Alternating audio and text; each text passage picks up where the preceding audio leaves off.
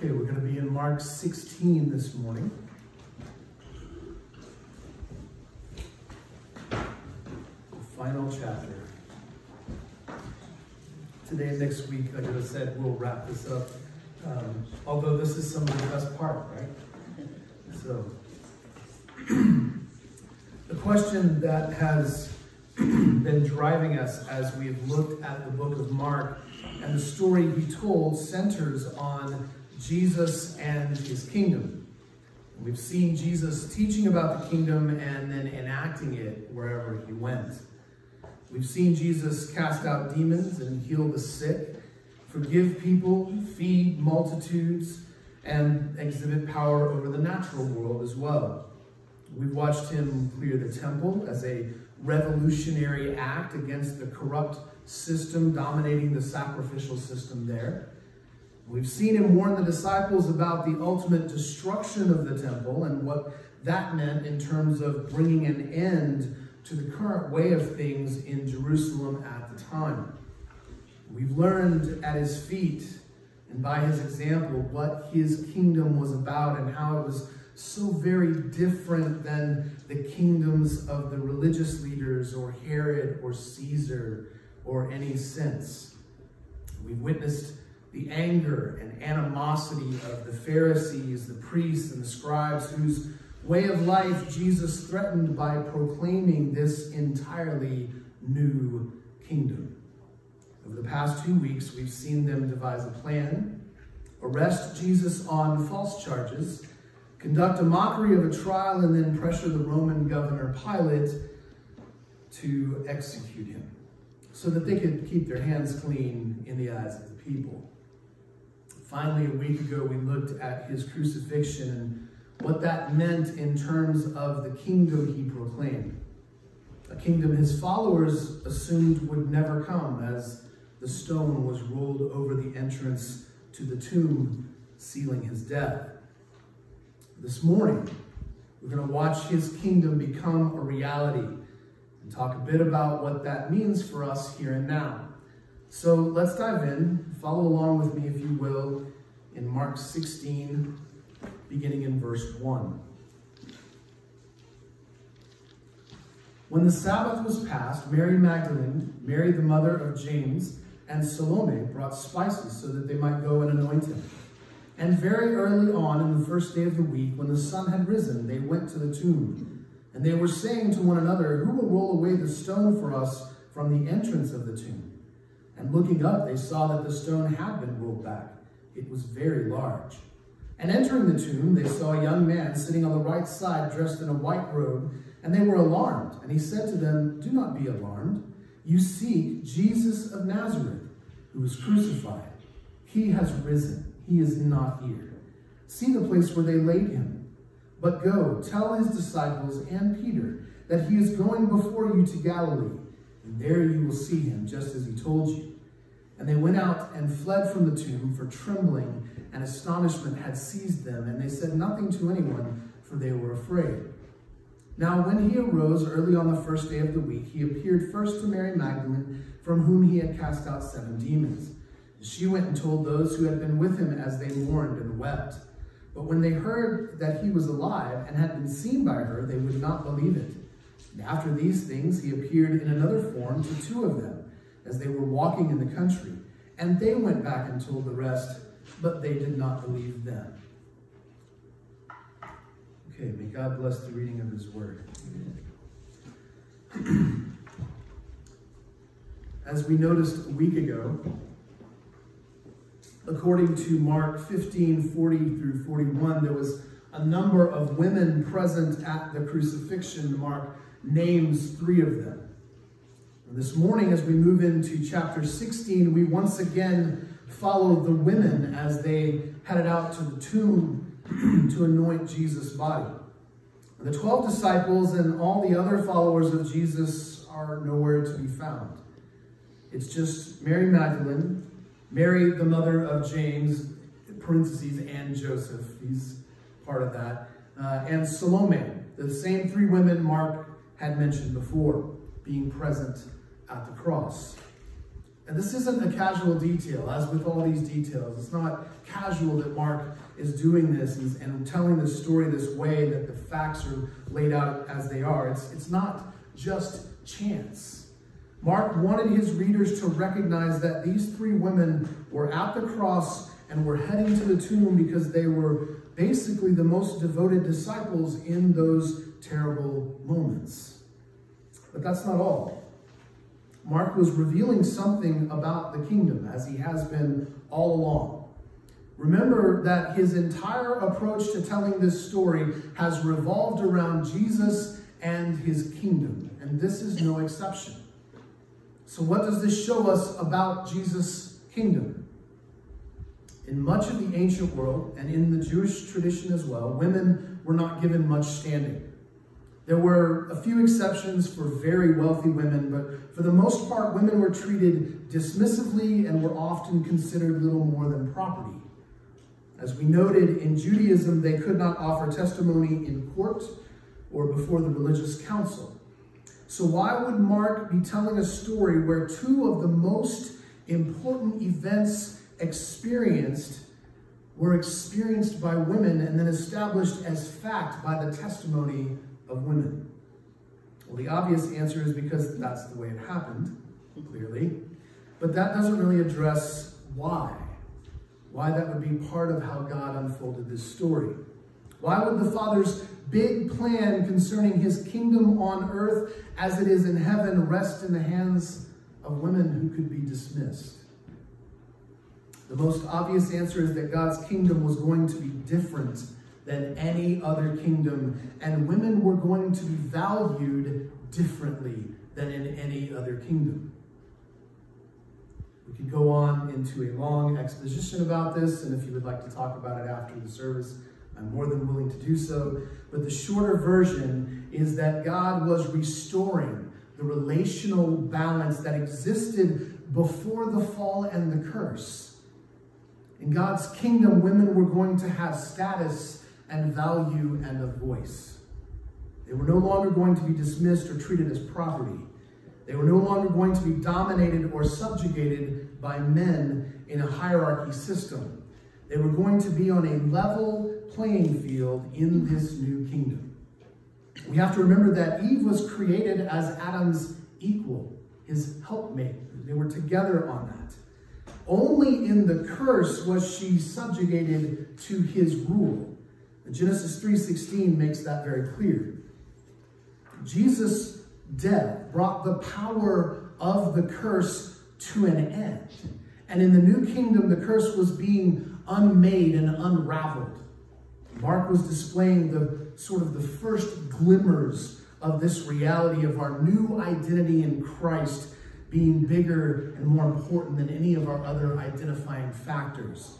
And Paul later would clarify this in Galatians 3 27 through 29, saying, For as many of you as were baptized into Christ have put on Christ. There is neither Jew nor Greek, there is neither slave nor free, there is no male and female, for you are all one in Christ Jesus. And if you are Christ, then you are Abraham's offspring, heirs according to the promise. In Christ, we are equal heirs to the kingdom of God. And Mark recorded this as it was unfolding. But there was so much more, because Mark also made a point of including the fact that it was the first day of the week, which would be Sunday, right? And this is significant because of what it represents. Since we know that Sabbath has always been observed on Saturday, that means that the first day of creation in Genesis represented Sunday, even though it wasn't called that yet. That's the day it was. And Jesus rose on Sunday, on the first day of the week. That signifies the beginning of a new creation, which had begun not at the end of this one, but right in the middle of it. It's not complete, but it has begun. And in Christ, we get to be a part of it as well, which means we have things to do. We talked before about loving God and our neighbor, and this is a part of that. Loving our neighbor doesn't just mean thinking nice thoughts about them. It means living as sacrificial servants for them, just as Jesus did for his neighbors. We know that when Jesus returns, he will bring this new creation to its fullest possible expression by finally fully renewing all things and setting everything right. In the meantime, the new creation of his kingdom is a matter of both our being in him and living as new creations in the world that is broken and passing away. We have a responsibility to take care of the world, to bring beauty into it as we are able, to make life better for those around us. From that Sunday forward, that's exactly what we see the followers of Jesus doing. They followed right in his footsteps and proclaimed him as king while they taught about his kingdom and performed miracles which displayed its power, power like no other a power which took on all the hatred and violence humanity could muster and then walked out the other side, defeating sin and death in the grave. Because Jesus' power wasn't about attacking those who attacked him. It wasn't about revenge or retaliation. His power wasn't about holding grudges and destroying his enemies. It was about forgiving them which is another aspect of this new creation that we get to be a part of. We are enabled and empowered to forgive our enemies just as Jesus did, to love them by living as sacrificial servants for them, because they are our neighbors as well. And all this brings us then to the empty tomb. When the women arrived, the giant stone had been removed so they went in, only to find a young man in a white robe sitting on the right side. Now, I've said before that I don't believe there are meaningless details included in these stories and descriptions, which means there's something significant going on with this young man in white. Let's look at what we know first. Mark described him as young, using the Greek word neoniskos, which was used of young men under the age of 40. But more specifically, it was used of young servants. We also read that he was dressed in a white robe, and here Mark used the word stole, which was used to describe long robes worn as a symbol of character. The father in the prodigal story wore a long robe and had to pull it up to run to his son. He was therefore shockingly undignified in the story, which was part of the point Jesus was making about the way the Father loves us. In this situation, the long white robe symbolized both dignity and holiness. We also see that he was seated on the right as you walked into the tomb on the right. And that's most likely where Jesus' body would have been laid on a sort of shelf that was cut into the rock. Typically, in Jew Jewish custom at the time, the bodies would remain there for anywhere up to a year, and then the bones would be taken and washed and placed in a small stone ossuary box. Uh, and then they would move that back into the tomb and it would save space in the tombs. Now, with all that said, with a few exceptions, most of the commentaries that I read this week assume this young man is one of the angels recorded by the other gospel writers. And that may be true but that doesn't explain his significance. This is the beginning of a new creation. God's kingdom come on earth as it is in heaven. And this young man represents a new Adam with a new message. Not a message of sin and death like the first Adam. This young man in white, a servant full of dignity, sitting where Jesus had been, was the first to proclaim Jesus had risen, that sin and death could not hold him, that the way of the world and its power had been broken from the inside out. This whole scene alarmed the women, but after assuring them and proclaiming Jesus had risen, the young man told them to go tell the disciples and Peter to meet him in Galilee. In the last part of chapter 14, Mark detailed Peter's denial of Jesus. And after the incident in the garden, Peter had followed at a distance and made his way to the courtyard of the high priest's home where they were holding the trial. There he denied Jesus three times when confronted about being a follower and knowing him. Here, in the face of that, Peter is being included in the kingdom. In spite of taking up a sword and attempting to use power to overcome power.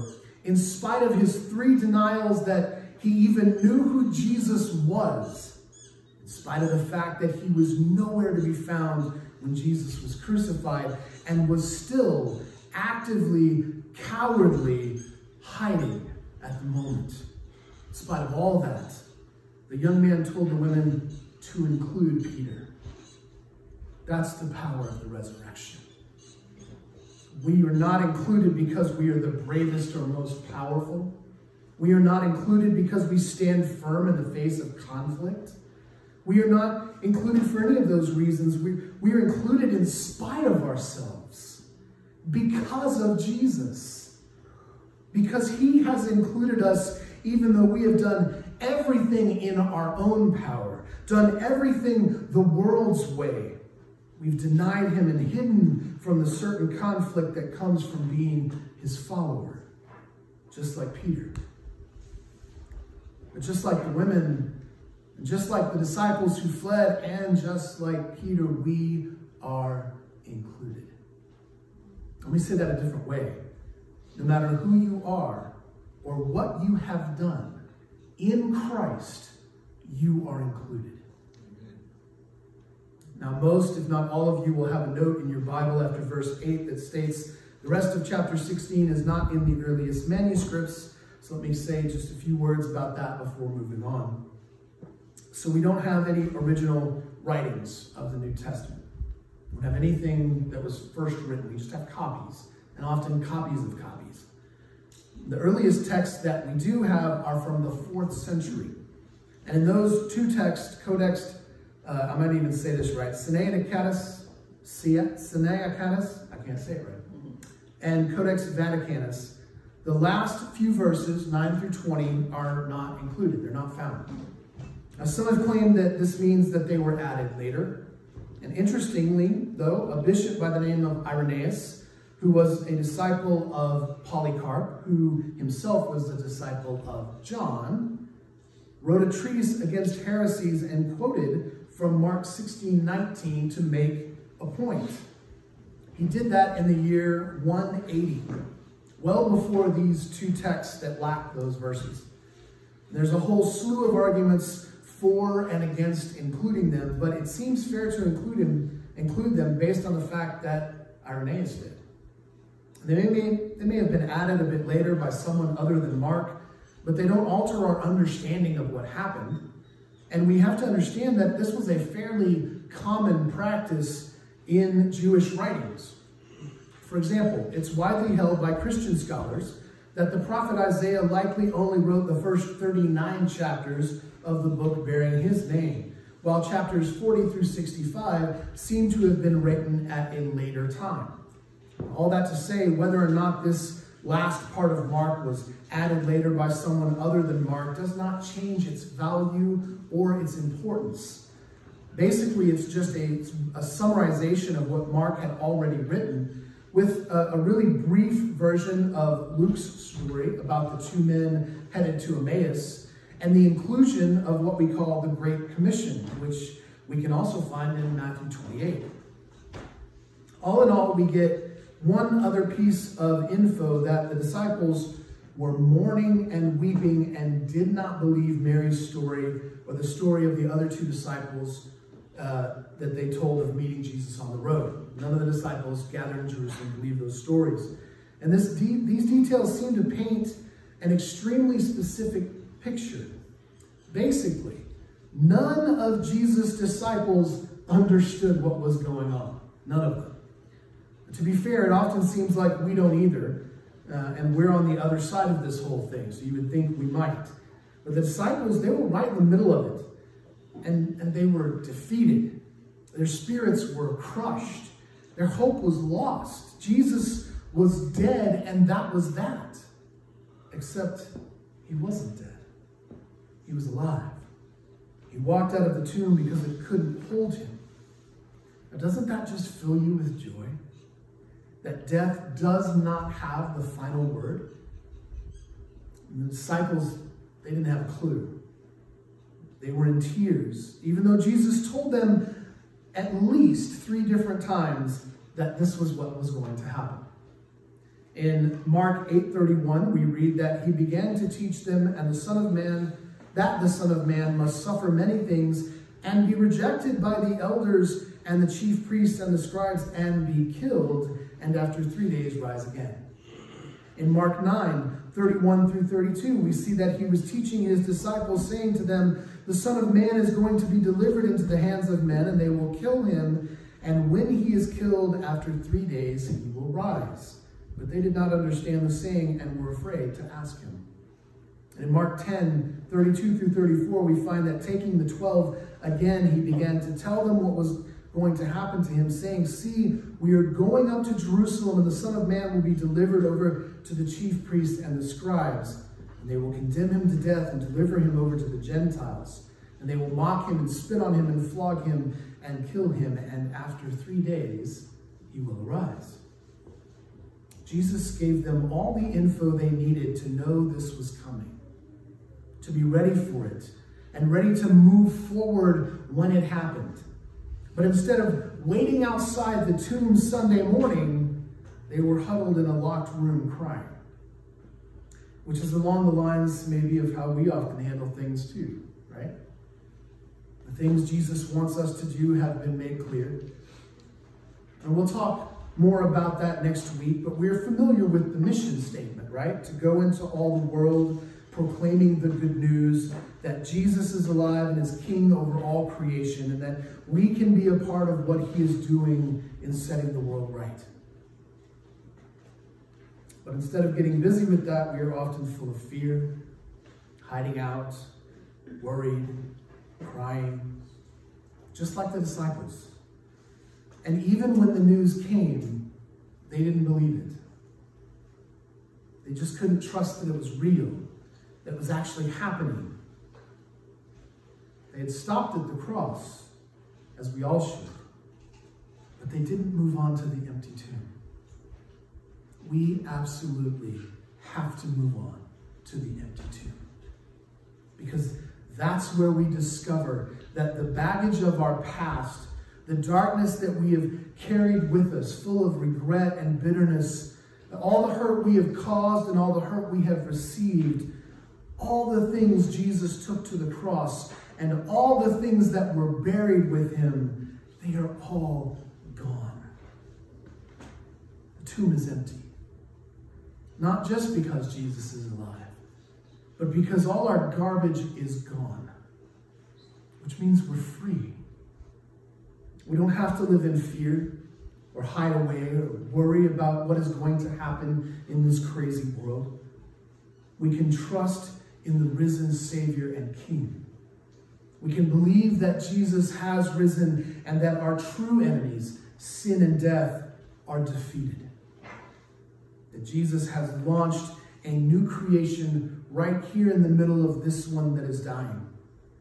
That he has established his kingdom by dying for it and set it in motion by rising again. We can have confidence in the work that he has done confidence that it, it is finished just as he said. And that because of what he has done, we can have hope. That we can live in a new world full of possibility for light and life and love. Because that's what Jesus' kingdom is all about. Will you pray with me?